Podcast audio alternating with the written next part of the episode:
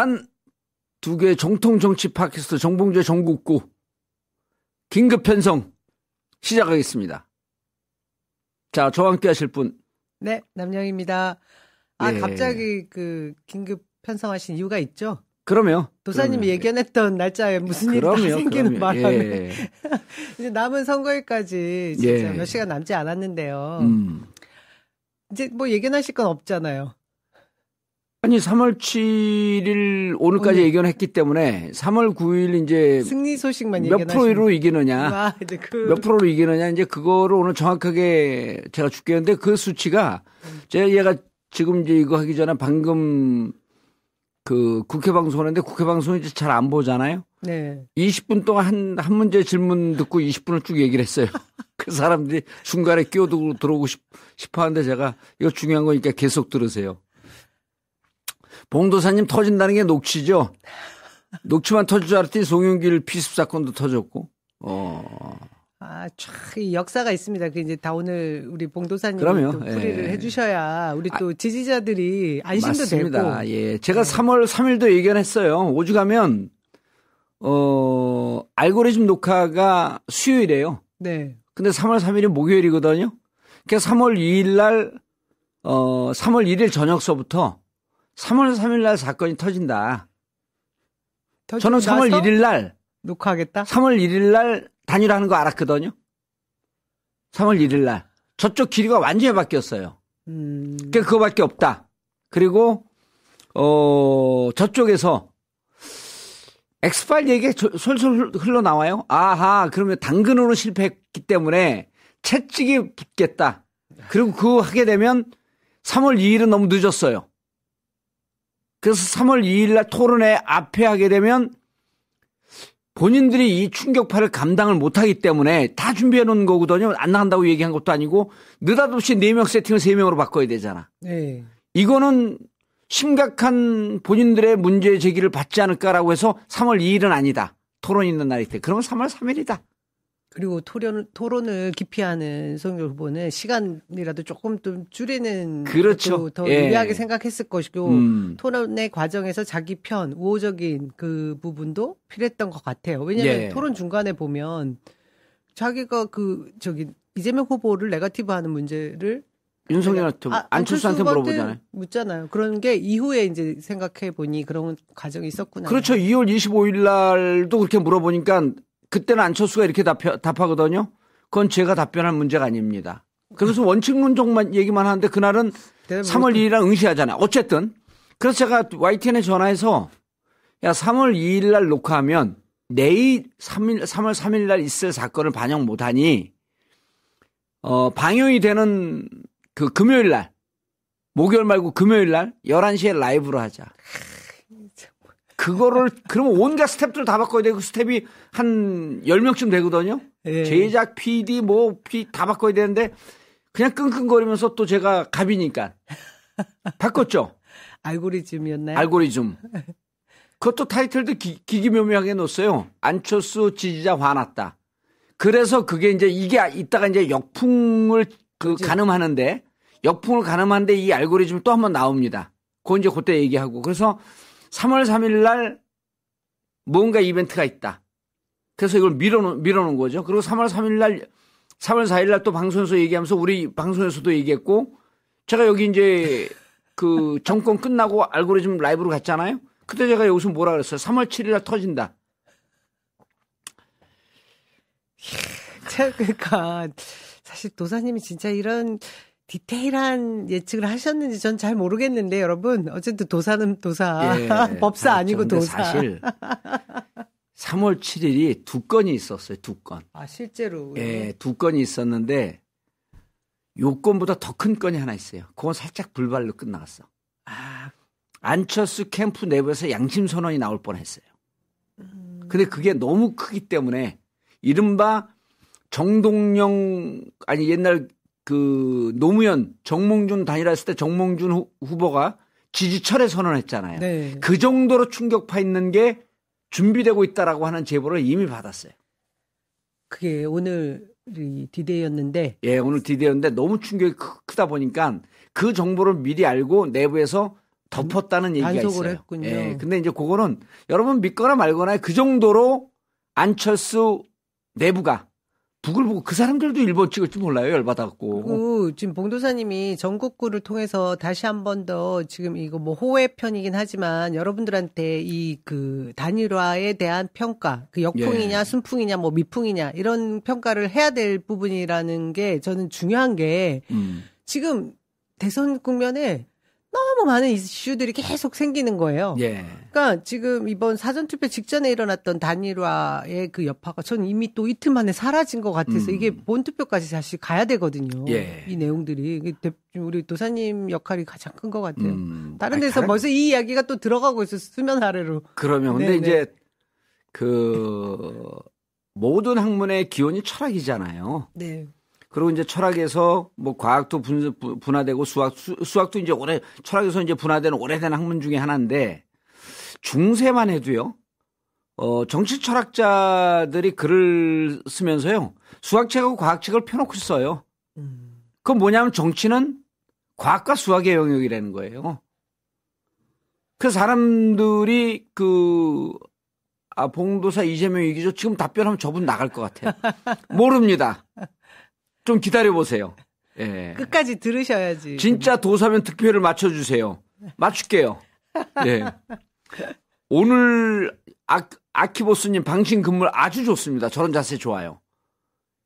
이겨 안 이겨 이동원 건방지게 어따 대고 반말이야 이씨. 자, 4% 이깁니다. 저 겨우내님, 어, 전 틀렸습니다. 예. 그래서, 자, 오늘 도는 게요. 여의도 연구소, 어, 9% 이긴다고 돌고 있어요. 저도 받고 막 그랬는데 예. 그 중요한 거는 그 여의도 연구소 내용이라고 하면서 각종 방송입니다. 각종 지라시들이 있잖아요. 근데 그 안에 뭐, 모 방송국과 같이 한 내용이 들어 있는데, 정작 그 방송국은 같이 그 조사를 한 적이 없다라고 예. 하거든요. 그러니까 이런 식으로, 지금 뭐, 아무나 여기저기서 지라시 희망 섞인 글들 막 돌리고 있는 것 같더라고요. 예. 그래서 오늘 전체적인 축을요, 음. 어, 왜, 그, 단일화가 이루어졌고, 단일화의 역풍에 대해서 먼저 말씀을 드리고요. 네. 그리고 어, 이것이 왜 이기는 구도일 수밖에 없냐라고 하는 걸 말씀을 드리고, 그 다음에 두 번째로 이제, 김만배 음성 파일을 분석을 좀 해줍니다. 녹취록 음성 파일이죠. 네. 그 다음에 네 번째 우리가 이기는 증, 증, 증으로 언론에 보도된 거는 어, 테마주 있죠. 테마주 얘기는 이제 우리 그 남영열차님께서 잠깐 하시고 어, 요 정도 하면서 MBC, YTN, KBS의 반응 요까지도 이제 얘기를 해주면 오늘 너무 많은 얘기를 하는 것 같은데 아, 봉도사님 보수적으로 1, 2% 이긴다고 하시겠죠. 불안불안. 여러분 이번에 1% 이기면요. 압도적으로 이깁니다. 이기는 겁니다. 음. 자, 이제 3천 명밖에 안 되는데 바로 분석 들어가야 되나? 여러분 그리고 호외편인데 많이 들어오신 거죠. 그래요? 예, 그리고 그럼요. 여러분 그 우리 여기 이제 이따가 광고 시간에 얘기할 물건들 집으로 고나 이거 많이 사주셔야 돼요. 왜냐하면 어 노란 유- 딱지가 그렇게. 아니 유튜브에서 배정되는 광고비가 있거든 광고료가 있거든요. 그게 이제 우리 남영 열차, JYP, 그 다음에 여기 스튜디오 대여비 이거 주면은 좀 부족해요. 근데 최근에 노란 딱지가 많이 붙어갖고 그게 안 들어와. 아유, 이달에 안 들어왔고 그게 왜 그렇지? 진짜 나라를 구하고 계셨네요. 아니 그래서 노란 딱지가 붙- 원래 제 건 노란 딱지 안 붙어요. 왜냐하면 제가 인신공격이나 욕을 안 하기 때문에 노란 딱지 안 붙는데 저쪽에서 신고할 가능성이 있어요. 영향력 있는 거 신고해버리거든. 아, 그 돈, 돈 못 가져가게. 그 좋은 패널 못 나오게. 근데 관계없어. 우리는 JYP하고 남영열차 내, 내 스스, 세 명이 다 좋은 패널이니까 다른 패널 필요 없어. 그래서 여러분들 이따 광고할 때, 어, 네. 노란 딱지가 많이 붙었으므로, 어, 우리 생계에 지장을 받고 있다. 그 음. 광고에서, 권 실장님, 우리 광고 나가는 물건 하나라도 샀어요? 와. 예전이 그 조선시대 광고였던 거 이제. 그래서 이따 광고 좀 많이 사주시고요. 예. 아, 네. JYP는요, 내일 방, 오십니다. 아니 방송 예. 같습니다 지금. 예. 예. MBN일 거예요. 박시영 50만 표 차이로 이긴다고 하네요. 비슷합니까? 20만 표면 1.5%거든요. 맨날 저, 그, 저 양반 3% 5% 이긴다 그러다가 이제 제 얘기 들으니까 50만 표로 좀 줄어든 거예요. 네. 어, 이재명은 무조건 이기죠. 음, 자, 후원 계좌는 저기 들어가면 있습니다. 그, 유튜브 들어가면 후원 계좌 있고요. 아직도 박빙이래요. 자, 여러분들 다른 얘기 듣지 말고요. 저희 얘기를 듣고 다른 데로 옮겨주세요. 어, 자, 이제 그 제가 지난번에 잠깐 얘기했지만 이제 일자별로 정확하게 정리를 해드릴게요. 우리가 1차 저지선을 본 게 1월 25일에서 27일입니다. 이게 언제냐면 명절 전이에요. 이때 단일화 설날 전 설날 전 네. 이때 단일화 논의가 시작이 되면 지금까지 1월 13일 이후로 단일화가 모든 이슈를 다 먹어버렸거든요. 블랙홀이에요. 이때 단일화 이슈가 들어가게 되면 우리가 대책을 못 세운다.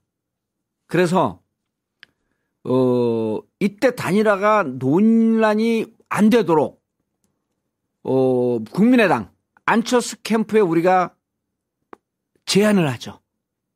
그 제안의 내용은 안 알려드립니다. 근데 이게 공식 제안이 아니라 휴민트, 인적 정보를 활용해갖고 계속 넣습니다. 이게 진짜 정보인지 가짜 정보인지 모르는데 결정적인 순간에 진짜 라인을 통해서 정보가 툭 들어가요. 이게 25일서부터 27일입니다. 그 여러분들 지금 겉으로 보시기에는 민주당에서 뭐 이재명 캠프에서 뭘 하나하나 하는데 이런 고순도의 고단위 전략을 쫙 핍니다. 그런데 이때 원래 우린 27일 날 윤석열 안철수 단일화 협상 선언이 시작될까봐 막았는데 윤석열 측에서 우리 편이 있었던 것 같아. 단일화 안 된다. 그때 지지율이 괜찮았던 지지율 계속 이겼죠. 그러니까. 자, 우리가 한 번도 이겨보, 이겨봤던 적은 없습니다. 그런데 자, 2월 명절이 끝나고 2월 2일서부터 2일서부터 또 우리 작전이 들어갑니다. 또 제안을 해요. 그런데 이때 이상한 일이 벌어져요. 2월 3일이 1차 토론의 날인데 예. 이게 2월 4일로 바뀌어요. 토론회 1차 협상을 하다가 2월 3일 날 하는 줄 알았더니 느닷없이 2월 4일로 또 바뀌어요. 2월 4일이 무슨 날이냐 하면 입춘입니다. 음. 입춘 때 무슨 일이 벌어지냐면 이런 얘기가 돌아요. 입춘 때 윤석열 후보에게 대운이 들어와서 안철수와 단일화를 하지 않아도 이긴다. 이게 우리가 이 토론회를 왜 2월 4일로 바꿨나 이렇게 봤더니 이거 소설입니다. 추정해요. 아, 더워 죽겠는데. 에어컨 이런, 이런 설명은 처음 하신 거잖아요. 예, 처음 한 거죠. 야, 에어컨 좀 꺼주세요. 예. 그래서 2월 3일 날로 예정되어 있던 토론회가 2월 4일로 바뀝니다. 그럼 그렇게 바꿀 수 있어요? 법정 토론회 전. 아, 법정 토론회 전이죠, 이거는. 네, 전에 그때 바꾸는 게. 예. 참, 그 날짜까지 따, 본인 길일이면 다른 후보한테는 길일이 아닌가요? 본인에게, 본인 사주와 맞춰본 거죠. 야. 이건 우리가 그냥 막 소설을 쓰는 거야, 그냥 닥치는 대로. 소설입니다, 예. 예. 그래서 토론회가 2월 4일로 바뀌고, 음. 그때부터 윤석열 후보 쪽에서 단일화를 하는지 안 하는지 별 관심 없이 그때 계속 우리한테 이깁니다. 그런데 여기에 끌려다니면서 온갖 그 시달림을 당하고 안철수 후보 측에는 야 접어라. 40%와 7%가 어떻게 단일화를 하냐. 계속 압박을 하니까 그 버티다 버티다 못한 안철수 후보가 2월 13일 날 네. 선언을 합니다. 단일화 제안을 한다. 근데 이 선언 전에요. 국민의당 내부가 두 갈래로 나눠집니다. 한쪽은 그냥 허공에다 던지자. 받는 사람이 파트너다. 민주당이 받던 국힘이 받던 이 얘기가 왜 나왔을까요? 이전에 노력한 게 그렇죠. 있었다. 민주당이 아무 노력이 없으면 민주당이 받던 게 있었으니까 이게 이게 이제 이른바 그 게릴라 전이거든요. 정보 전이에요. 이전에 아무런 민주당에서 컨택이 없었으면 그냥 윤석열한테 던졌죠. 근데 이 내부에서 국민당 국민의당에다가 여러분 확인해 보십시오. 나중에 소설인지 아닌지. 난 소설 같아. 근데 그런 노력도 하지 않았다면 문제가 되는 거죠. 우리도 이재명 자, 이제 20 2월 13일 날이요. 2월 13일서부터 어 2월 13일 날딱 던져요. 야권의 윤석열 후보한테 예. 여론조사로 단일화 하자. 여론조사 단일화 하자. 네. 그런데요. 2월 14일 날 이재명 후보가 명동선. 명동선언을 통해서 안철수 후보의 제안을 다 받아들여요. 네. 여러분들 그거 한번 지금 비교해 보시는 분들 깜짝 놀랄 거예요. 두 내용이 왜 이렇게 똑같지? 이게 이재명 후보 내부에서 통합정부와 안철수와 함께하는 통합정부에 대해서 이미 상당 부분 구상이 끝났고 그 준비가 끝났다라고 하는 것을 보여주는데 이재명 후보는 12월 말서부터 통합정부 얘기를 해요. 실용내가 국민내가 다 들었잖아요. 예, 예. 그러다 국민통합정부 추진위원회 워딩이 딱 정확하게 나오는 게 2월 14일입니다. 그리고 제야 시민 어, 시민사회단체에게 요청을 합니다. 예. 국민통합정부 추, 추진회. 국정추라고 얘기하는데 국민통합정부 추진위원회를 결성해 주세요.라고 제안을 해요. 그래서 일- 일각 일각에서는 뭐라고 표현하냐면 안철수 후보에게 보내는 연서다, 사랑의 편지다. 아는 사람들은 알고 모르는 사람. 평론가들이 이런 평론을 한 사람들이 있어요. 그런 거를 여러분들이 예의주시해서 봐야 되는데 여러분들이 그거 볼 시간이 없으니까 우리가 정리를 해드리는 거야. 던지기는 안철수는 윤석열한테 던졌는데 화답은 이재명 후보가 해요.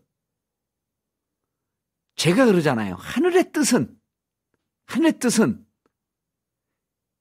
급변침을 잘못 가고 있을 때 급변침에 대한 예, 예고가 나온다. 음.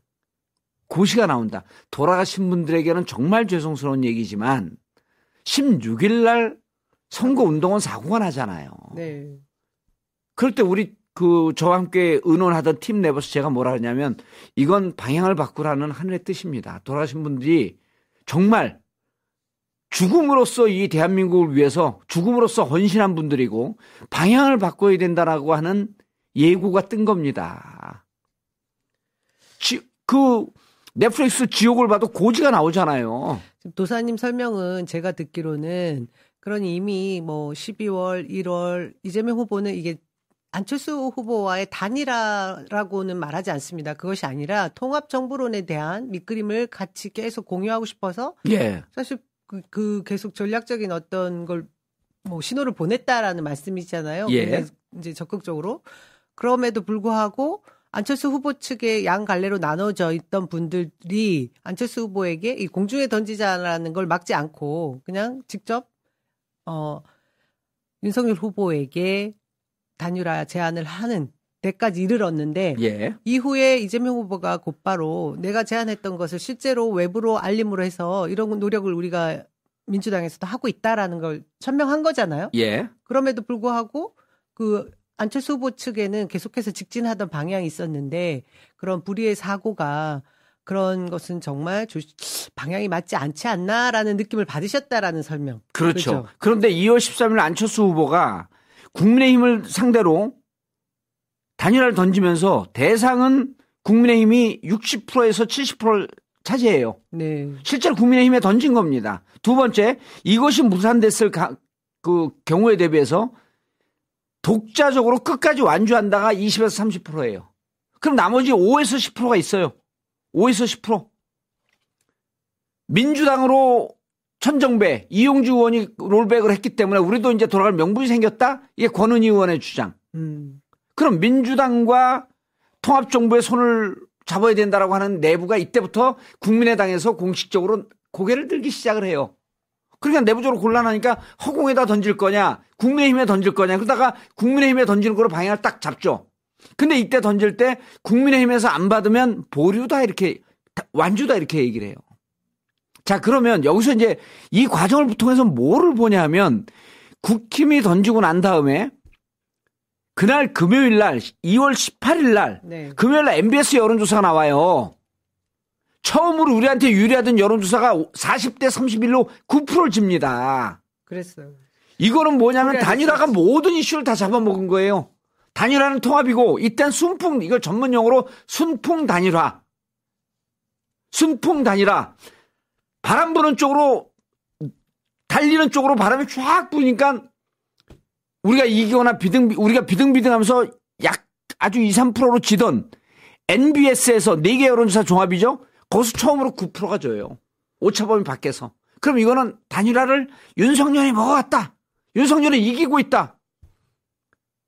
그런데 단일화 파기 일정을 쭉 보면 여러분 그거 다 찾아보세요. 일정을 보면 19일 날 거기 이렇게 돼 있어요. 안철수 후보가 급격한 심경의 변화가 일어났다.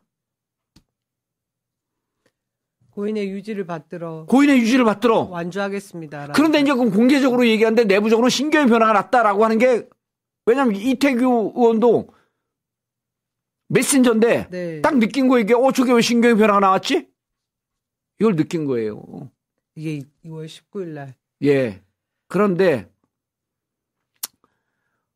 어 이때쯤 아, 다각도로 컨택을 하고 있던 민주당 측에서 보니까 이재명 후보도 결심을 굳혔고 정말 통합정부를 해야 된다라고 하니까 요때쯤 제 추정입니다. 저는 이제 캠프에 안 있으니까 이때쯤 안철수 후보에게 강력한 정말 이재명 후보로서 신뢰할 만한 통합정부의 카드를 던진 것 아니냐. 이건 예측할 수 있어요? 뭐라 그랬냐면 실행을 해라. 통합정부가 맞다면 실행을 해라. 그 얘기를 2월 25일 날 얘기하는데 이제 좀 넘어서 그럼 이때 분명히 이기고 있었다. 윤석열 후보가 9% 이기고 있었다. 네네. 네. 최소한 5% 이상 이기고 있었다. 그런데 2월 20일 날 딱 단일화 깨요. 단일화 깨고 그 다음 다음 날 화요일 날 여론조사한 게 한국 갤럽입니다. 네. 한국 갤럽 여론조사한 걸 봤더니 19, 20, 21일 조사했거든요. 단일화 결렬 선언 20일을 전후해서 하루, 하루하루 앞뒤 전후로 했는데 단일화 전에는요. 윤석열 후보가 5.7% 이겨. 그럼 최소한 2월 13일서부터 2월 20일까지는 6%에서 9% 윤석열이 이기고 있었다. 그런데 단일화가 깨졌다라고 하는 20날과 21일 날 조사한 것에서 1.9%를 이재명이 이겨요. 그럼 요 사이에 얼마가 움직여? 7.6%가 움직여. 예. 자그마치 250만 표가 움직인 거야. 그런데 딱 봤더니 단일화 결렬했는데 단일화 결 그걸 움직임을 보면서 아 단일화 깨진 게 국민의 입장에서 우리한테 역풍이 불 수 있겠구나 하니까 뭘 대비하냐면 단일화의 책임은 안철수에게 있다면서 덤탱이 씌우려고 쭉 준비하고 있다가 2월 27일 날 윤석열 후보가 직접 나서서 단일화 깨진 책임이 안철수에게 있습니다. 라고 하는 걸 구구절절히 얘기하잖아요. 자, 이때도 단일화가 깨졌기 때문에 지지율이 빠지고 있지만 이때 이미 윤석열 후보가 이기고 있었는데 20일서부터 윤석열 후보는 꼬꾸라지고 있고 이재명 후보는 올라가고 있었던 거예요. 2월 27일 날 단일화 책임을 안철수에게 돌린 이유는 이러다가 골든 크로스 온다. 우리는 책임이 없고 우리는 여기서 빨리 빠져나가야 된다. 단일화 블랙홀에서 빠져나가자. 이 내부 전략회의에서 이렇게 했을 것으로 소설로 써보는 거죠. 심지어 그, 단일화 없이 무조건 이길 수 있다라고 믿고 가고 있었는데. 가고 있었죠. 예. 왜냐? 2월 4일 날 대운이 들어와서. 그런데 2월 28일 날 아침에 정보통에 따르면 단일화 깨고 나니까 다시 지지율이 자기들은 올라가고 있고 이재명 꼬꾸라지고 있고 이때 그 내부 분석이 5에서 7% 이기고 있다. 근데 저녁에 호들갑들을 떨어요. 이게 뭐지? 그래서 저는 3월 1일 오전에 안철수하고 단일화 하기로 결정이 난 건 3월 1일이라고 보는 거예요. 그러면 자 여러분 보세요. 압도적으로 완승을 하고 있으면 단일화를 왜 하죠? 이게 핵심입니다. 이기고 있어요. 여의도 연구소 주장, 주장한 바대로 그때 당시에 한 15% 17% 15% 17% 이긴다. 그럼 단일화 왜 하죠? 뻥카를 계속 날리고 있는 것 같아요. 정치학의 기본이 뭐냐 하면 오너들은 음. 오너들은 국민통합정부 연정을 하자고 주장을 하고 밑에 있는 참모들은 반대한다. 이게 공식입니다. 왜? 연정을 하면 권력을 나눠야 되기 때문에 자신의 떡을 나누는 게 싫어요. 그러나 리더는 국가의 미래를 생각해서 연정과 통합정부를 제안하고 자, 이 꼴이 내부에서 나는 거죠. 그런데 이기고 있는데 왜 단일화를 던지죠? 이기고 있다면. 그래서 단일화를 던졌다라고 하는 그 이유 하나는 박빙으로 이기고 있거나 골든 크로스가 눈앞에 닥쳤기 때문에 비상수단을 쓴 거다. 그래서 단일화 던지는 그날 이들은 붙었거나 1%에서 3% 이기거나 아니면 흐름은 우리에게 유리한 국면으로 가고 있었기 때문에 급히 단일화를 던졌다. 그 단일화가 무슨 그 채찍이 있고 뭐 협박이 있고 이제 이건 여기서 주, 중요하지 않습니다. 뭐 지줄만 보니까. 있으니까요. 자, 그럼 단일화를 던졌어요. 단일화가 순풍 단일화가 될 거라고 던졌는데 딱 던지는 순간에 20 그 단일화를 이제 3월 3일 날 던졌거든요. 네. 그날이 목요일이에요. 3월 3일 날 단일화 던지는데 사전 투표 직전 날. 직전 날이죠. 근데 요 전에 아까 빼먹은 게 있어요. 그때 우리가 여기서 그 얘기하니까 이제 남영열차 깜짝 놀란 게 있는데 어, 요 전에 2월 25일 날 토론에서 자, 우리 통합정부 합시다. 이재명 후보가 던지니까 난 내가 계속 주장하고 있던 거니까 실행하세요. 이렇게 얘기를 해요. 맞습니다. 그래서 의총 25일 날. 그러니까 그게 뭐 금요일이거든요. 네. 그러니까 26, 27일 27일 의총에서 당론으로 채택을 당론으로 채택을 한 거예요. 국민통합정부 선거구제 개편. 정치개혁 다 보여준 거죠, 우리는. 그러니까 안철수 입장에서는 이제는 국민의 힘으로 가기가 힘들어진 거예요. 왜 실행까지 보여줬고. 그래서 국민의힘에 간 건 느닷없는 선택이었다. 느닷없는 선택이었다는 때는 당근의 위, 크기가 아무리 커져봐도 그거는 감동이 없는데 무언가 있었을 때 위협은 크다. 3월 3일 날이요. 이기고 있었으면 다시 한번 강조합니다. 이기고 있었으면 단일화 안 던집니다. 이기는데 왜 던져? 권력을 왜 나눠요? 이때 위험하다는 신호로 딱 던졌어요. 그럼 3월, 3월 3일 날 저녁 그 이제 금요일 날인데 목요일 날인데 그날 저녁에요. 그 그래서 이때는 뭐를 보니, 보면 되냐 하면 자 이때부터는 여러분들이 모두 다 느끼겠지만은 몇 가지 징후가 있어요. 안철수 국민의당 당원들이 만 명 정도가 빠져나갑니다. 그리고 그 게시판에 욕을 하고 난리가 났습니다. 그런데 여기서 중요한 바로미터가 하나 있는데 아까 얘기했던 3월 4일 날 알고리즘이 올라옵니다. 밤 11시에. 단일화 선언하고 이틀 만이죠. 아, 봉도사님이 출연하셨던 예, 알고리즘. 알고리즘. 김용남, 김용남과 네. 같이 하는데 그거 별다른 내용 없어요. 그 별다른 내용 없어요. 가 미풍인지 훈풍인지 역풍인지를 그걸 보여주는 근거예요. 그래서 이게 네. 캠프의 여론조사 전문가들한테 어제 제가 다 보냈어요. 자, 분명히 역풍은 역풍이다. 근데 역풍의 강도를 가늠할 수 있는 중요한 지표가 보통 우리가 위에 암이 있거나 할 때 조직 검사하는데 조직을 이만큼 띄어내지 않거든요. 1mm 정도 조금 띄어내요. 그래서 우리 사회 전체적인 현상도 한 부분을 띄어내서 볼 때 그 전체를 가늠할 수 있는데 알고리즘을 보는 분들은요. 여기 들어와서 보는 분들처럼 정치 정보 도매상들이 아니에요. 음. 정봉주를 지지하는데도 희미하게 지지하는 사람들. 그래서 중도성 진보 혹은 진보성 중도인 분들이에요.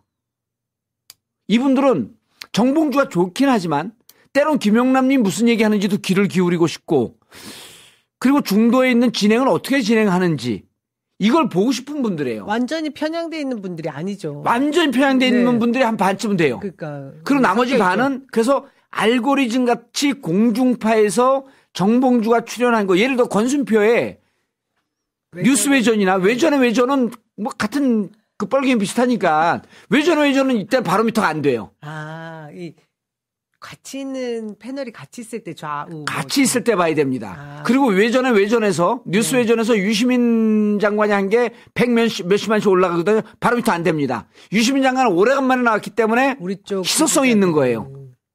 그래서 그런 거 궁금한 것 때문에 했지. 근데 알고리즘을 김용남 의원과 저하고 하는데 시청률 1.7% 조금 높게 나온 정도예요. 예. 왜냐 그냥 알고리즘인 줄 알고 보, 보고 한데 근데 이것을 유튜브에 올려요.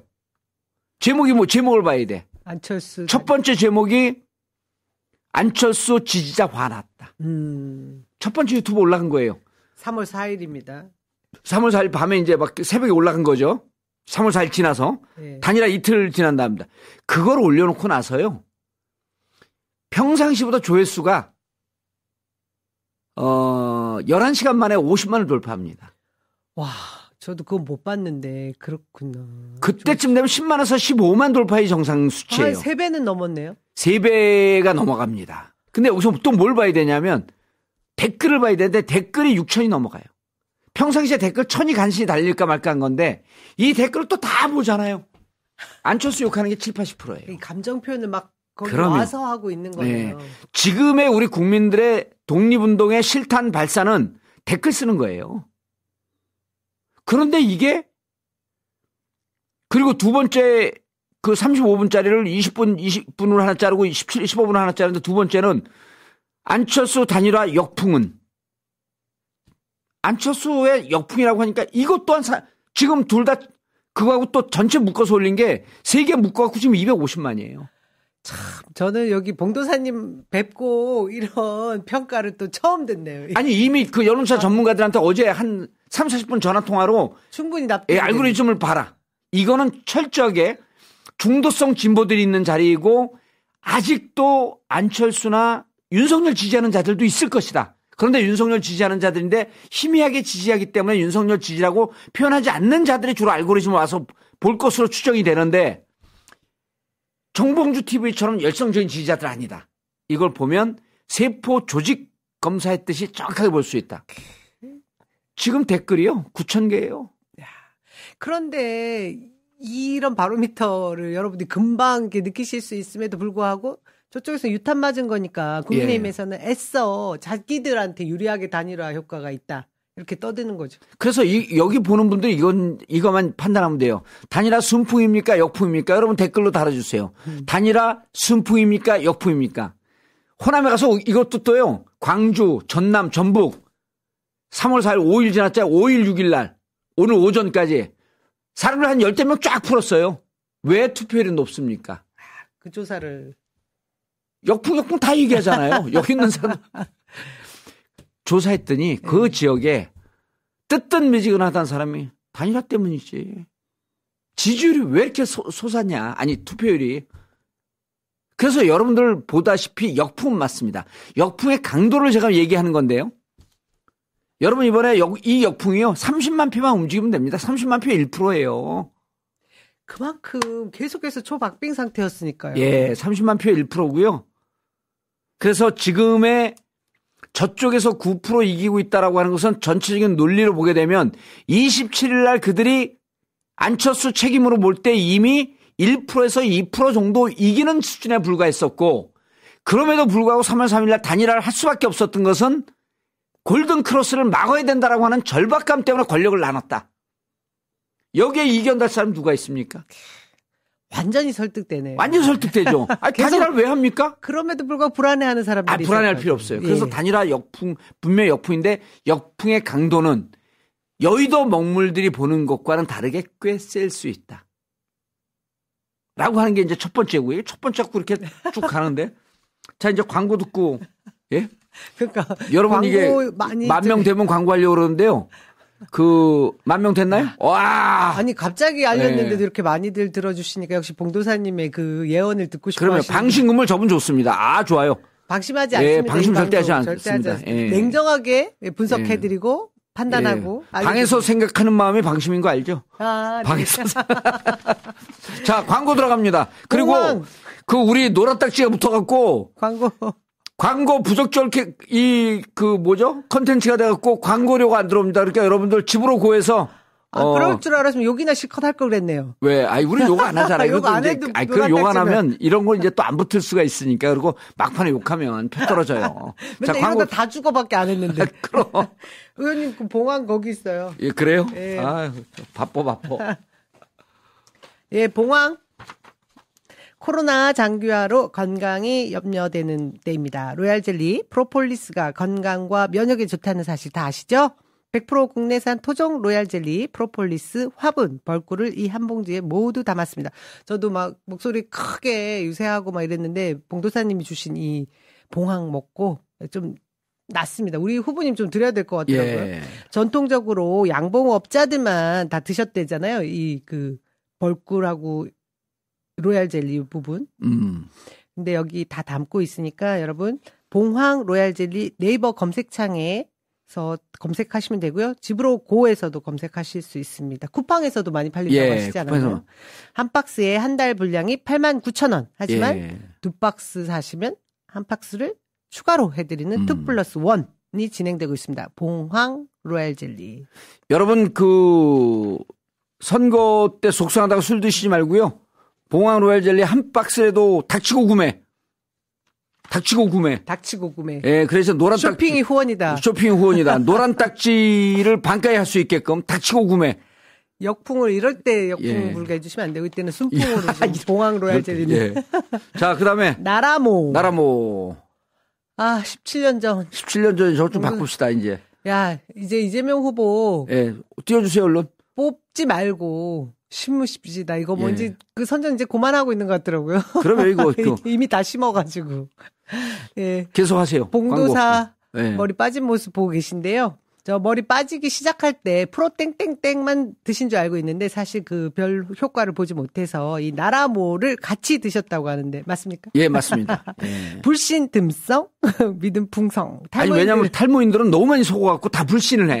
그래서 근데 이미 이거 드시고 풍성교 들어가면 난또 사람들이 수도 없어요. 스트레스 받으면 머리 더 빠지잖아요. 아, 근데 그러니까 전 불신 예. 듬성 근데 나라모 믿으시면 풍성해집니다. 그러면 다음 카페에서 그 풍성교를 검색하시거나 쇼핑몰 집으로 고에서 나라모를 구입하시면 되겠습니다. 예. 당장 효과를 보지 못해도 한 3개월 드시면 그때부터 이제 드시면 예, 그때부터 이제 꾸준히 거죠? 드시면 날마다 먹어야 돼요. 봉도사님처럼 될수 있다. 끈기 있게 이재명 후보처럼 끈기 있게 하는 거 선거 저거 봐. 아. 아, 진짜 이게 이- 어디 갔어요? 자, 그리고 저거 뭐죠? 청교. 청교 예. 과기대 앞 그거 설명해 주셔야 돼요. 예. 저 청교군요. 과기대 공 노원구 과기대 앞에 아, 맛집 어디 가세요? 아, 물좀 가시. 그 과기대 맛집인데 어 그래서 요즘 맛집에 많이 찾아와요.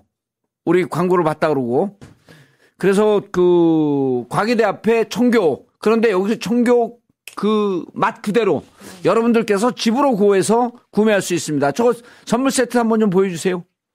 어, 선물 세트 좋습니다. 특곰탕 4팩, 손만두 4팩, 저한 곰탕 2팩. 팩으로 댁에 계시는 뭐 애기랑 같이 먹으면 2인분, 3인분 한 달 먹어요, 한 달. 한 달. 10팩 갖고 한 달 먹습니다. 자, 쇼핑 후원이다. 집으로 고. 우리 이거 다 했나? 네. 엄청 빨리 했네. 그래, 여러분, 그, 다시 한번 말씀드리는데, 우리 앵벌이 오늘 해야 돼. 노란 딱지 붙어갖고 광고 수입이 안 나와요. 아. 유튜브에서. 그래서. 무조건 집으로 고해서 쇼핑 후원이다. 닥치고 구매. 오늘 기대해 보겠습니다. 이 영화님이 꿈 잘 꾸셨나요? 뭐 예. 이런 거, 뭐 말씀이 있는데 제가 어제 어떤 분이 메시지를 보내주셨어요. 예. 페북으로 본인이 밤새 꿈을 꿨는데 미추홀에서 이기면 우리 후보가 대통령 된다고 분위기 어떠냐고 어, 그런 꿈을 꾸셨다고. 그런 꿈을 꿨대요? 예, 그래서 예. 좋습니다 하고 말씀드렸죠. 자, 그리고 여러분, 그, 이제, 그, 김만배, 김만배 이 음성 파일 그 말씀을 좀 드려야 되는데, 어, 김만배 그 녹취록 건 때문에 판이 뒤집힌다. 이러지 않습니다. 이러지 않고요.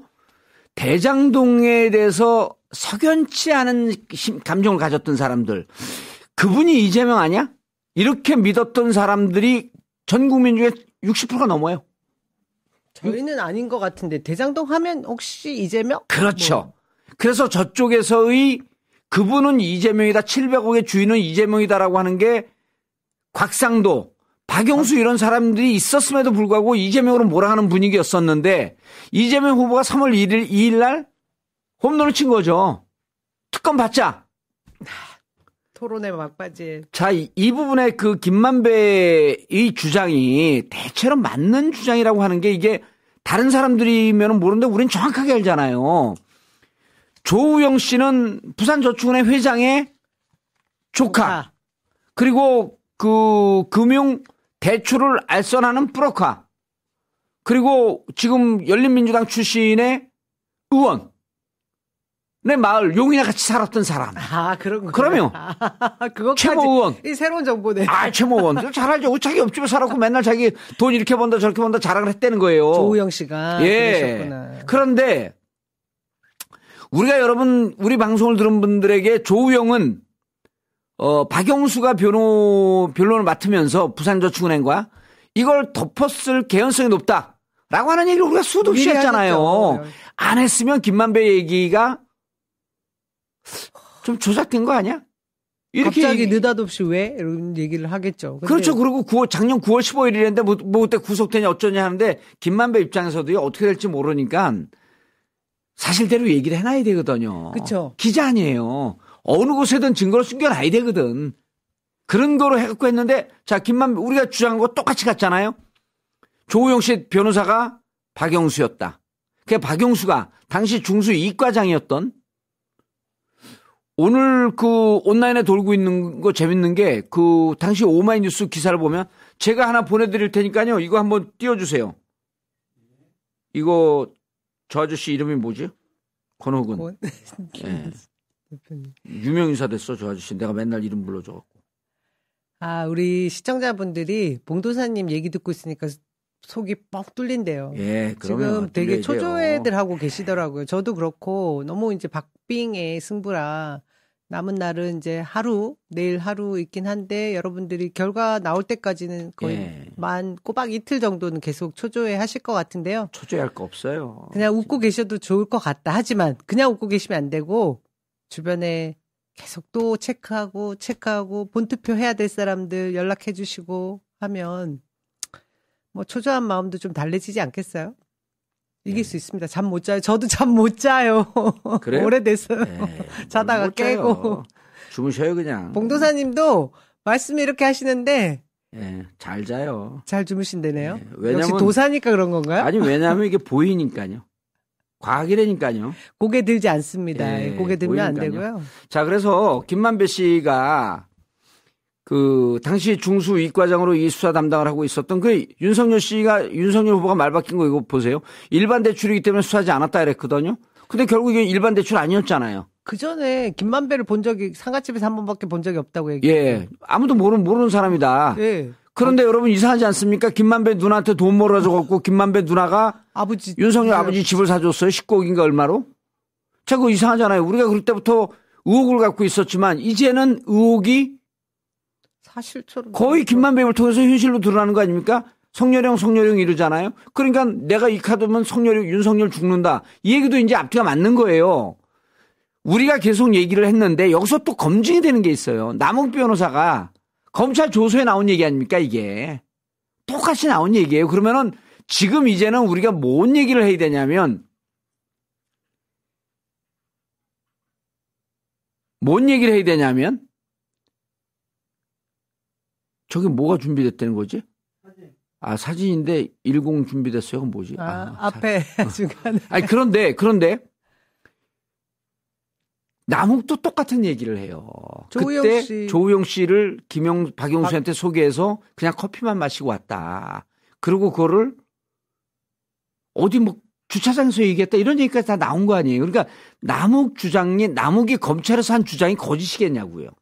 그 얘기를 예. 김만배 지금 음성 파일에 나온 게 이미 구속되기 전에 지금 남겨놓은 대화 내용에 대화 똑같이 있는 내용이에요. 거 아닙니까? 그렇죠. 그리고 검찰 들어가고 남욱은 그렇게 얘기를 했고 그래서 조우영 살아났다. 그러니까 그리고 이, 게첫 번째 증 그러니까 어 이거는 일반 대출이 때문에 수사하지 않았습니다. 1250억이 일반 대출이 어디 있어요? 다 PFG 프로젝트 파이낸싱. 그 다음에 마지막에 3월 2일 날 이재명 후보가 압권 홈런 쳤잖아요. 하자. 특검 받 특검 받아라. 이 특검 받자는 것도요. 1월 초에 제가 제일 먼저 얘기했어요. 음, 왜? 대장동을 파고 들어가 보니까 이건 맞습니다. 하나은행 아니면 SK 아니면 이재명 후보가 전혀 관계 없는 거예요. 그런데 여기서 재밌는 게요. 두 가지 얘기를 했잖아요. 천화동이 1호서부터 18호까지 해놓고 법조인들 들어오라 그러니까 성남시에서 3, 3,700원개 얼마 가져간다니까 아무도 안 들어왔다. 이거는 이 대장동을 추적해 본 사람은요, 100% 정, 이건 팩트입니다. 그래서 결국 아무도 가져가지 않았기 때문에 천화동이 1호서부터 6호까지 자기가 다 가져갔다. 가족들이잖아요. 가족들이란 말이에요. 근데 이거를 이제 와갖고 또 가족들이 애당초 엄청나 그때는 엄청난 수익이 날지도 몰랐던 거예요. 그러면서 이재명 독한 놈이다. 이재명 난 놈이다. 날개가 달려 있나? 전 그 말에 정말 가슴을 흡입 하는 것 같았어요. 난 그래서 놈이다. 여기서는요. 여러분 주위에다가요. 요거 들려주고요. 딱 하나. 딱 하나. 주위 사람들에게 이재명 후보가 성남 대장동의 몸통이라고 얘기하는 분들에게 요거 하나만 들려주세요. 그리고 이것은 남욱 변호사가 검찰 구속되면서 검찰 받았던 조서 내용과 거의 일치한다. 얘기해 주세요. 그러면은 이래도 이재명 몸, 몸통이라 그러겠냐? 지금 예. 언론에 국민의힘의 물타기가 지금 장난 아닙니다. 예. 뭐 조우영을 만난 적이 없다. 윤석 조우영이라는 분이 윤석열 검사를 만난 적이 없다라는 걸 진술한 글이 있다. 뭐 진술서가 그럼요. 음. 있다. 뭐 그거에서부터 시작해서 각가지 얘기를 다 하면서 이것이 헛소리다 이런 얘기를 하는데 지금 봉도사님 말씀하시잖아요. 지금 나무, 김남배, 김만배, 음. 뭐 이분들이 계속해서 해왔던 얘기들이 각각 다른 곳에 다른 시점에 있었지만 다 퍼즐은 똑같이 맞춰지고 예. 같은 내용이다. 예. 자, 그리고 그래서 이제 여기서 우리가 그 중요한 게 언론에서 지금 이 부분 안 다룬다 그러거든 당연히 안 다루죠. 안 다루는데 MBC, YTN, KBS는요. 자기들 식으로 지금 하고 있어요. 뭐냐면 어 김만배 건으로 제가 여러분 많이는 기대하지 마시고 이게 5만 표에서 10만 표 움직입니다. 여러분들 이것 때문에 뭐 판이 뒤집혀 그러지 않습니다. 지금은 전략이 이삭 죽기 전략이에요. 그래서 내가 그 20, 어, 7, 8일에 그런 얘기를 하거든요. 우리가 이긴다. 왜? 쟤들은 정권 교체라고 하는 것 때문에 표가 어디 있는지 모르고 방어벽을 쌓고 이 방어하기에 급급하지만 우리는 표가 어디 있는지 공격을 하면서 하나씩 잡아오고 있는 게 그 중에 하나가 김동연. 그렇죠. 그, 그 중에 하나가 통합정부. 통합정부로 교체 눌렀거든요. 그 다음에 이제 우리는 하나씩, 둘씩 표를 가져오는데 여기다가 우리 표를 확 몰아준 게 역풍표. 음. 확 몰아줬어요. 그 다음에 김만배 표. 자, 그 다음에 쟤들이요.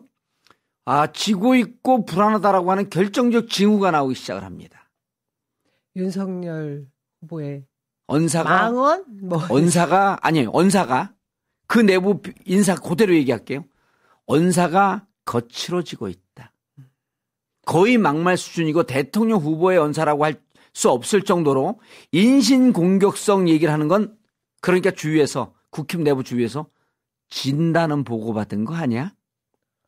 그러니까 마음이 급해지니까 저렇게 막, 막, 막말하는 거 아니야? 막 김정은도 버- 버르장머리 없다고 그러고 막 이재명 후보도 그렇게 얘기를 하고요. 아무 말을 뭐 태극기 부대 그러잖아요. 수준으로 계속 얘기하고 있어요. 예. 그래서 윤석열 후보의 언사가 거칠어지고 있다라고 하는 건 음. 이틀 전, 하루 이틀 전에 심각해. 저쪽에서 나온 얘기인데 오늘 또 뭐가 나왔어요? 막 지적하면서 화내는 얘기를 하잖아요. 그 여러분들 많이 보셨을 거예요. 마이크 음향이 좋지 않으니까 갑자기 스텝한테 가더니 마이크 꺼! 그게 틀어져 있으니까 안 되는 거 아니야? 삿대질에다가 반말에다가 보셨어요? 난뭐못 그- 봤죠. 그 전체 뭐야 난이 무궁화호 비유가 약해서 못 봐요. 무궁화호의 구두발은 아무것도 아니었습니다. 아, 그런데 그게 심각해. 언, 포악해, 언사가 포악해. 거칠어지고 포악해지는 게 포악하다라고 하는 평가는 그 전에 어디선가 제가 한번 들은 적이 있거든요. 같은 경선했던 후보 중에서 그런 걸 했는데 이제 그건 개인적인 생- 성격인가 뭐 저는 그 알 수가 없어요. 근데 그런 지금 하는 걸 보면 포악해지는데 이게 급하면 이런 모습이 나옵니다. 음, 그래서 제가 보기에는 언사가 거칠어지고 행동이 포악해지는 것은 저쪽이 뭔가 위기가 있다라고 하는 것의 단편을 보고 있는 거다. 이건 또 어디에서도 못 듣던 분석이네요. 예. 아, 이거는요. 예민하게 보신 그 내부 사람들이 저한테 해준 음. 얘기예요. 저는 지금 방송 그 일요일, 토요일, 뭐 월요일 계속 가서 이제 저쪽에 예. 관계되는 국힘 쪽 패널들은 이미 다 이겼다고 막 신나 있더라고요. 잘못된 보고를 받나요? 그거로 그게 방심이죠. 이중 보고를 받나요? 이게 우리도 지금 이긴다라고 방송에 나가서 얘기하는 사람들은 위험합니다. 자, 투표하면 이깁니다. 주위 분들에게 투표하면 이기는, 이깁니다. 그런데 이미 우리 지지자들은 3월 4일, 5일 날 투표하면 이깁니다라고 하는 걸 실천을 보였어요. 그리고 이번에 많은 그 정치평론가들이요. 77% 넘긴다 그러자 천만의 말씀 70% 초반대입니다. 그러면 사전 투표로 우리가 이미 승기를 잡은 거예요. 그 제가 보기에는 어 제주는 왜 안 갔대요? 뭔가 보고를 받으니까 안 간 거죠.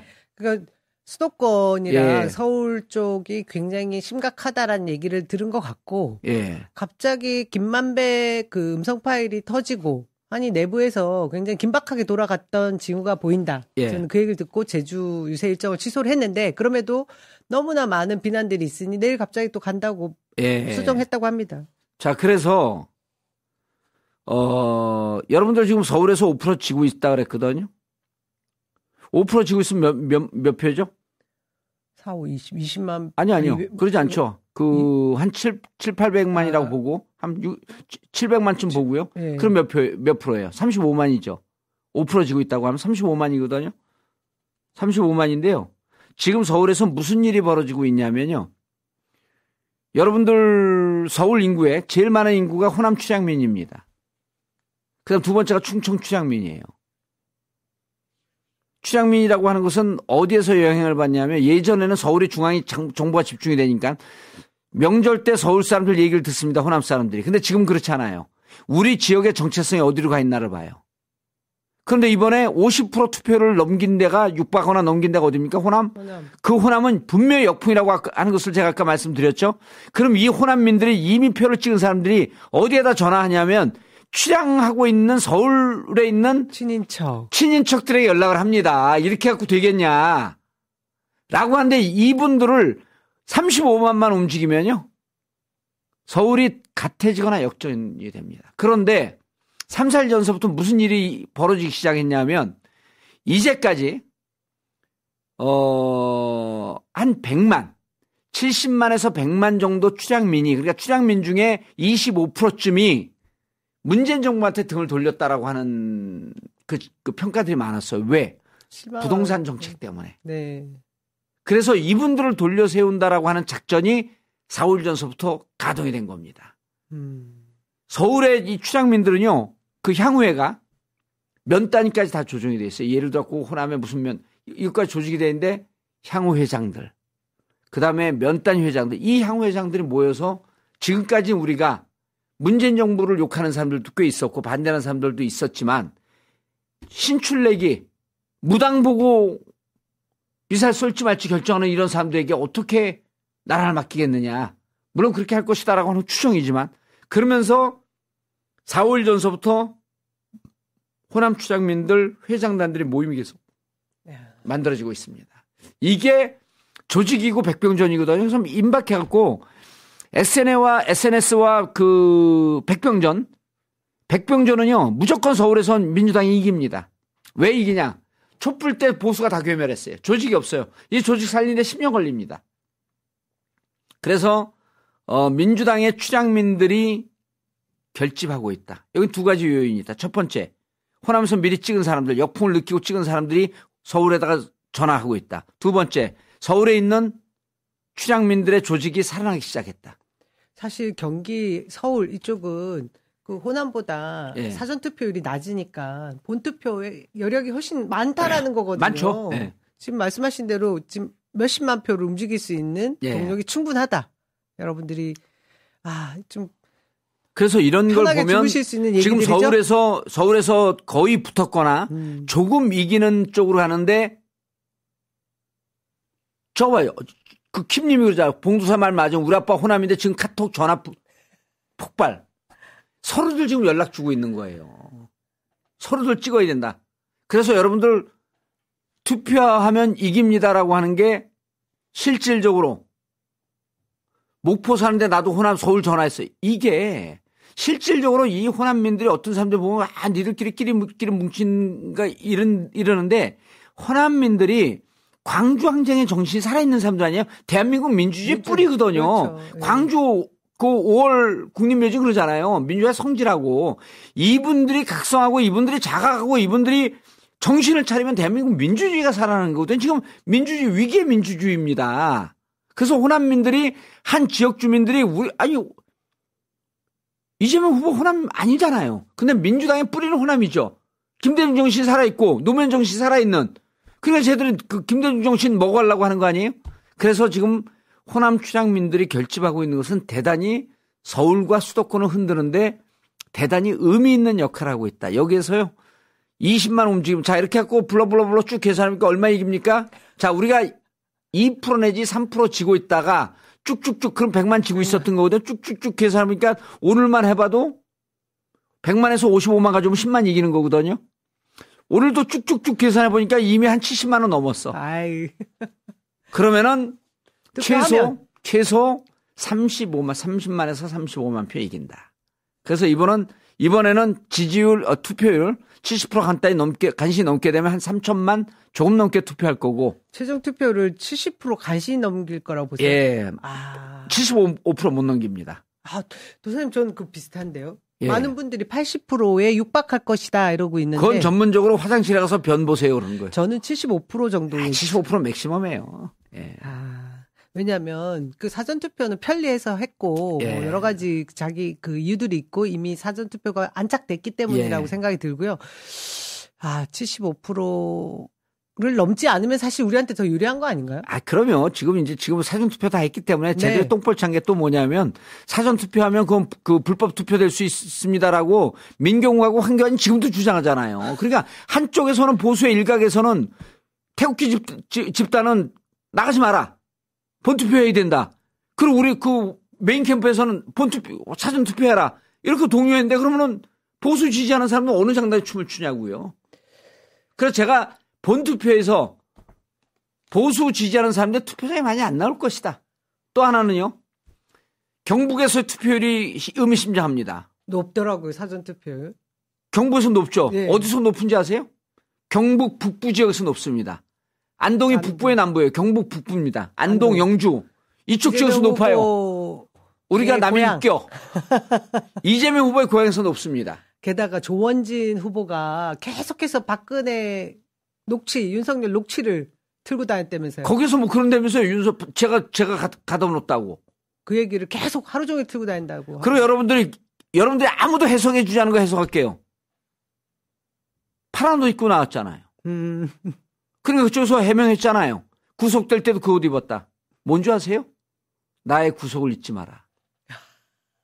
누가 날 잡아놓는지, 띠로리. 누가 날 잡아놓는지, 나의 구속을 잊지 말아서 내가 그걸 뭐라고 이름 줘준 줄 알아요? 물망초, forget me not. 나를 잊지 마세요. 음, 박근혜 대통령이 고도의 자기 지지자들에게 보낸 메시지입니다. 내 구속되는 날 무슨 옷 입었지? 파란색. 나 누가 놓지? 윤석열. 그래서 파란색은 민주당 지지자라고 하는 것은 아주 좀 직자적인 평가인데 그쪽에서 해명을 했잖아요. 구속되는 날도 입었다. 검찰 소환되는 날. 거기까지 얘기했는데 그 이후 평가는 아무도 하지 않았는데 아무도 안 했죠. 이것은 아름답잖아요. 아. 나를 지지하는 여러분. 응? Don't forget me, 아르헨티나. 어? Don't cry for me, 아르헨티나. 아르헨티나에 나를 위해서 울지 마라. 물망초. 야. forget me, 나 나를 잊지 마세요. 내가 왜 이렇게 당했는지. 그러면 그런데 이 문재인 대통령은 가석방 사- 특사를 시켰어요. 사의를 표합니다. 그런데 파란 옷 입고 와서 나는 5년 전 어느 한 인- 인간의 정치적 야심 때문에 나는 이 감옥에 들어갑니다. 진짜 그러네. 그죠? 왜 그걸 아무도 해석을 못 하냐는 거예요. 예?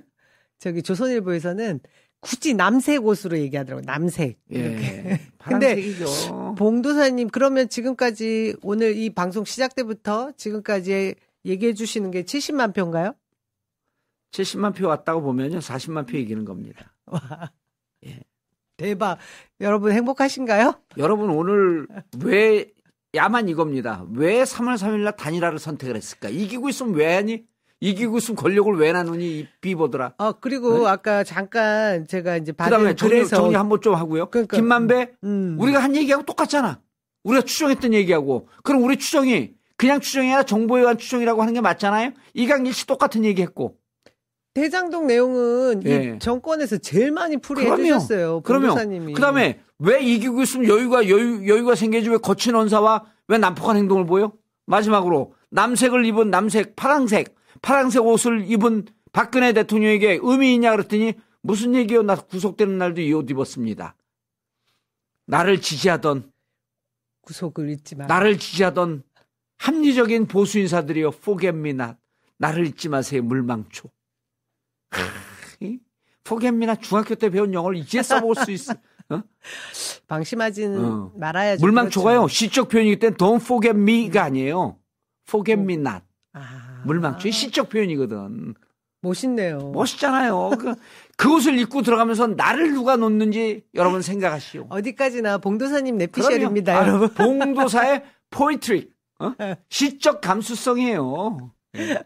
그리고 한 가지 지금까지 얘기해 주신 모든 걸 합하면 한 40만 표라고 정리해 예. 주셨고요. 저는 그 징후들을 여러분들이 확인할 수 있는 거 있다. 오늘 내일도 하루 더 확인하실 수 있는 게그 주식 시장이 굉장히 예민하지 아, 않습니까? 그 안랩이 그 아, 안철수 후보가 지금 네 번째 철수한 이유가 예. 또 안랩 주가 관리와 그럼요. 연동되어 그럼요. 있는 얘기를 들으니까 화가 더 나더라고요. 예. 그 여러분들 중 그 뭐 2030 친구들한테 꼭 좀 더 전파해 주세요. 또 뭐 잊을 수 있어요. 예. 본투표 때까지도 널리 알려주시고 지금 얘기 들어보니까 제가 받은 글인데 예. 야그 다 아실 거예요. 이재명 테마주라고 돼 있는 게 있습니다. 네. 이재명 후보와 전혀 관계는 없는데 네. 연동해서 그냥 그들끼리 네. 테마주인 에이텍은 오늘 플러스 5% 상승세. 예. 근데 윤석열 후보 테마주인 애니 능률 등은 마이너스 8% 하락세. 뭐 이렇게 마감했다라는 제가 지라시를 받았습니다. 그리고 실제로 제가 확인해 보니까 예. 윤석열 테마주가 하락했더라고요. 음. 9% 하락한 것도 있고. 그러면. 음. 그러니까 이런 징후들을 보시면 여러분들이 굉장히 긴장되고 걱정되고 전 걱정하는 분들만 계속 만났거든요. 예. 안, 이재명 후보 안 되면 어떻게 안 되면 어떻게 전부 저한테 그런 말씀을 하시는데 그 정도로 그 마음들이 모이면 그럼요. 절박함이 예. 모이면 반드시 이길 수 있습니다. 그리고 여러분 그 중요한 게요. 그 이런 거죠. 그 남의 열차가 즐겨 쓰는 거 정치와 골프는 고개 들면 고개 들면 죽는다. 여러분 고개 들지 마세요. 주위에서 한 분들에게 글쎄 뭐 우리가 그 역풍은 좀 있지만 역풍이 어느 정도인지 이렇게 딱 워딩 이거예요. 안윤 단일화가 밀실 야합이기 때문에 역풍인데 역풍의 크기는 어느 정도 모르는데 뭐 국민들이 열심히 투표해야지 이기죠. 핵심은 그냥 투표해야 이긴다. 투표해야 이긴다. 뭐 민주주의라는 얘기 필요 없어요.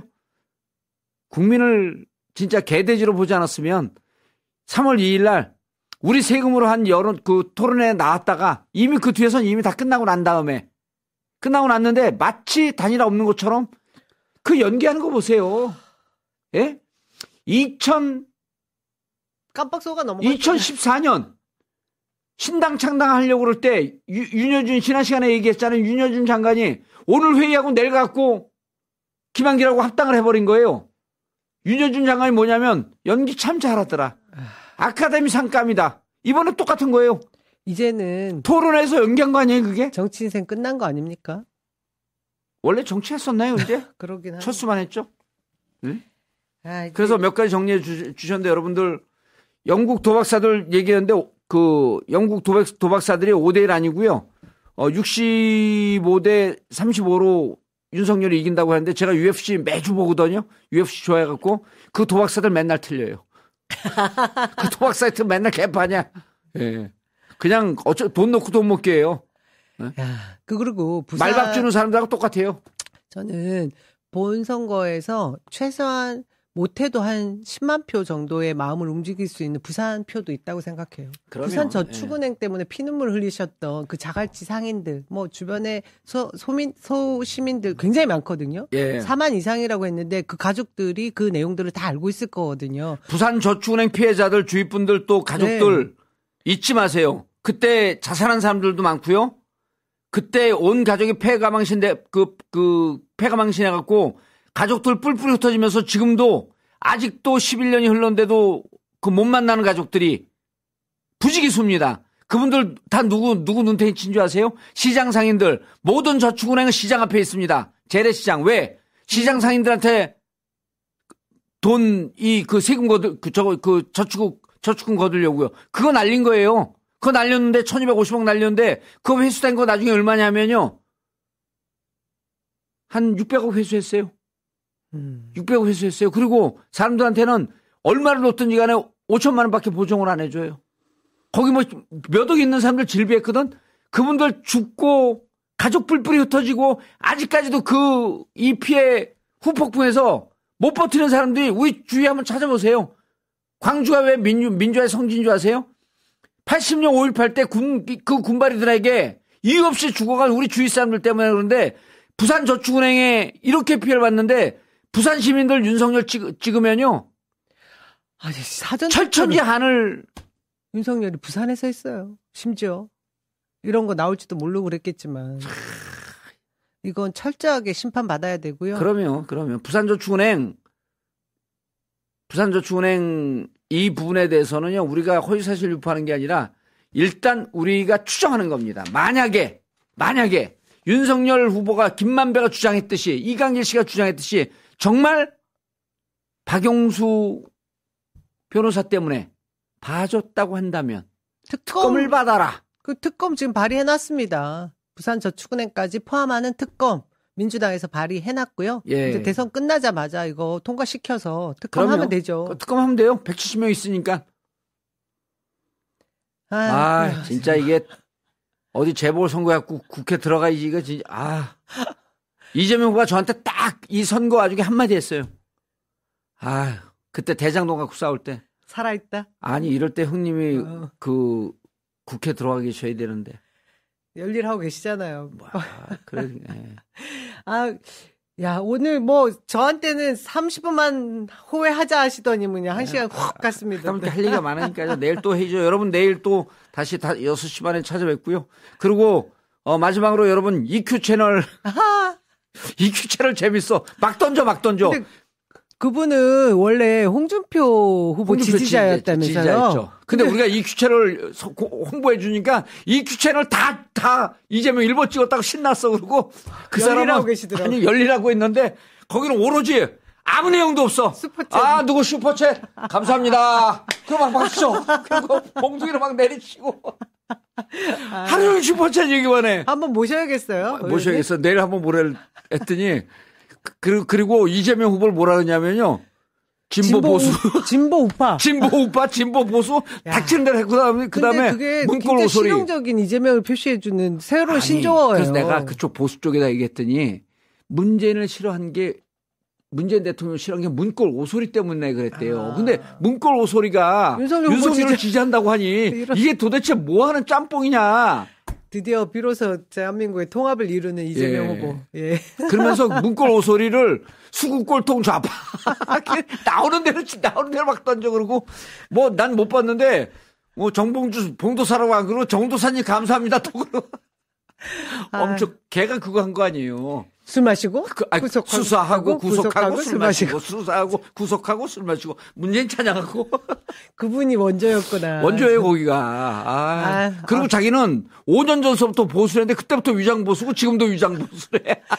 저도 걱정 되게 많이 했는데 봉도사님이 오늘 기운 내셔서 이렇게 예. 여러분들한테 전파해 주시는 얘기 들어보니까 다시 힘이 나고요. 내일 하루 또 열심히 밭을 갈겠습니다. 근데 또 자기 어떤 분이. 법사라는데 제가 그랬잖아요. 정의랬잖아요. 도사와 법사의 차이는 정치권에는 봉도사가 딱 한 명밖에 없는데 봉도사는 국민과 소통하는데 국민은 인내천 곧 하늘이기 때문에 하늘과 소통하는 거고 법사들은요 주위에 떠돌아다니는 잡신들과 의원님 소통하는 이제 거예요. 의원 안 되고 도사만 하시면 어떡하려고 공중파에서도 도사라고 하던데요? 봉도사 아니 이제 정치 천재 봉도사 그래.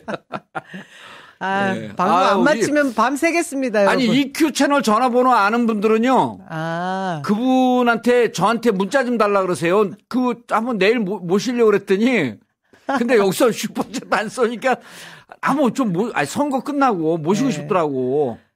의원님 한번 또 아, 재밌다고. 예. 아, 그분 그분 아는 분에게 제 번호가 010-4336-0515니까 그분한테 좀 알려주세요. 010-4336-0515 EQ 채널 정봉조에게 문자 한번 보내라. 의원님 문자 폭탄 받으시겠네. 괜찮아요. 나는 뭐 다 공개된 걸 뭐. 청주 예. 유세장이 난리 났다. 예. 아, 청주 어디요? 우리 후보 유세장 난리 네, 났다고. 난리 났죠. 왜냐하면 지금 상승하는 국면에 계속 사건이 터지잖아. 아이, 그리고 송영길 후보 계속. 어지럽다고 하니 어 빨리 그 쾌유되기를 바라겠습니다. 아 송영길 후보 그냥 송영길 후보가 아니라. 송영길 대표 온몸으로 수- 선거운동해. 진짜. 예. 어우, 저는 가슴 떨려갖고 깜짝 놀라서 박 생방송. 중에 예. 얘기 들었었는데, 일단 세브란스 병원에 입원해 계시고, 수술도 잘 마치셨다고 하니까, 예. 빠른 쾌유를 여러분. 수술했대요? 예, 꿰매 꿰매야 되니까. 아. 그리고 뒤통수여서 어 조심해야 돼요. 이제 끝내주세요, 네, 의원님. 끝내죠. 네. 여러분 머리 들지 말고요. 절대 이긴다는 얘기 하지 말고요. 어, 그리고 실질적으로 주위 분들에게 투표해야 이깁니다. 는 말을 꼭 좀 전해주시기 바라겠습니다. 스포츠 쏴주신 분들 예. 좀 슈퍼챗 쏴주신 분들. 정리하셨어요? 안 하셨으면 의원님 춤 주지 않으실 거잖아요. 네. 아, 슈퍼챗. 예, 가- 김창순님, 감사합니다. 감사합니다. 오, 막 이러더라고. 거기는 교주 같아, 휴먼 교주. 휴먼님은 늘 예. 저렇게 111을 예. 쏴주시네요. 휴먼 휴먼님, 감사합니다. 임율리님도. 자, 임율리님, 감사합니다. 감사합니다. 아, 이 규체는 귀여워 죽겠어. 아유, 예. 미수 정미수님, 예. 아유. 정미수님, 미소님, 감사합니다. 인사. 눈코 입기님. 호랭이님. 감사합니다. 인사. 아, 의원님 채통을 지키시옵소서. 아, 이거 재밌어, 이 규체는.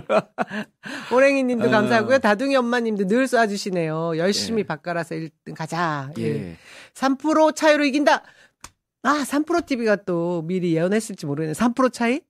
3% 차이 이기면 좋은데요. 어쨌든 이깁니다. 저는 꿈은 15,000표로 이겨갖고 저쪽 다 정신, 정신 이상 되게 만들고 싶어. 미쳐버리거든요, 15,000표로 지면. 예. 유후로님, 임금숙님 계속 들어오네요. 예. 예. 아유. 조 HY님.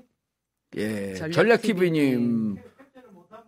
예, 네네. 홍준표 안철수 지지자입니다. 더샵님, 감사합니다. 고맙습니다.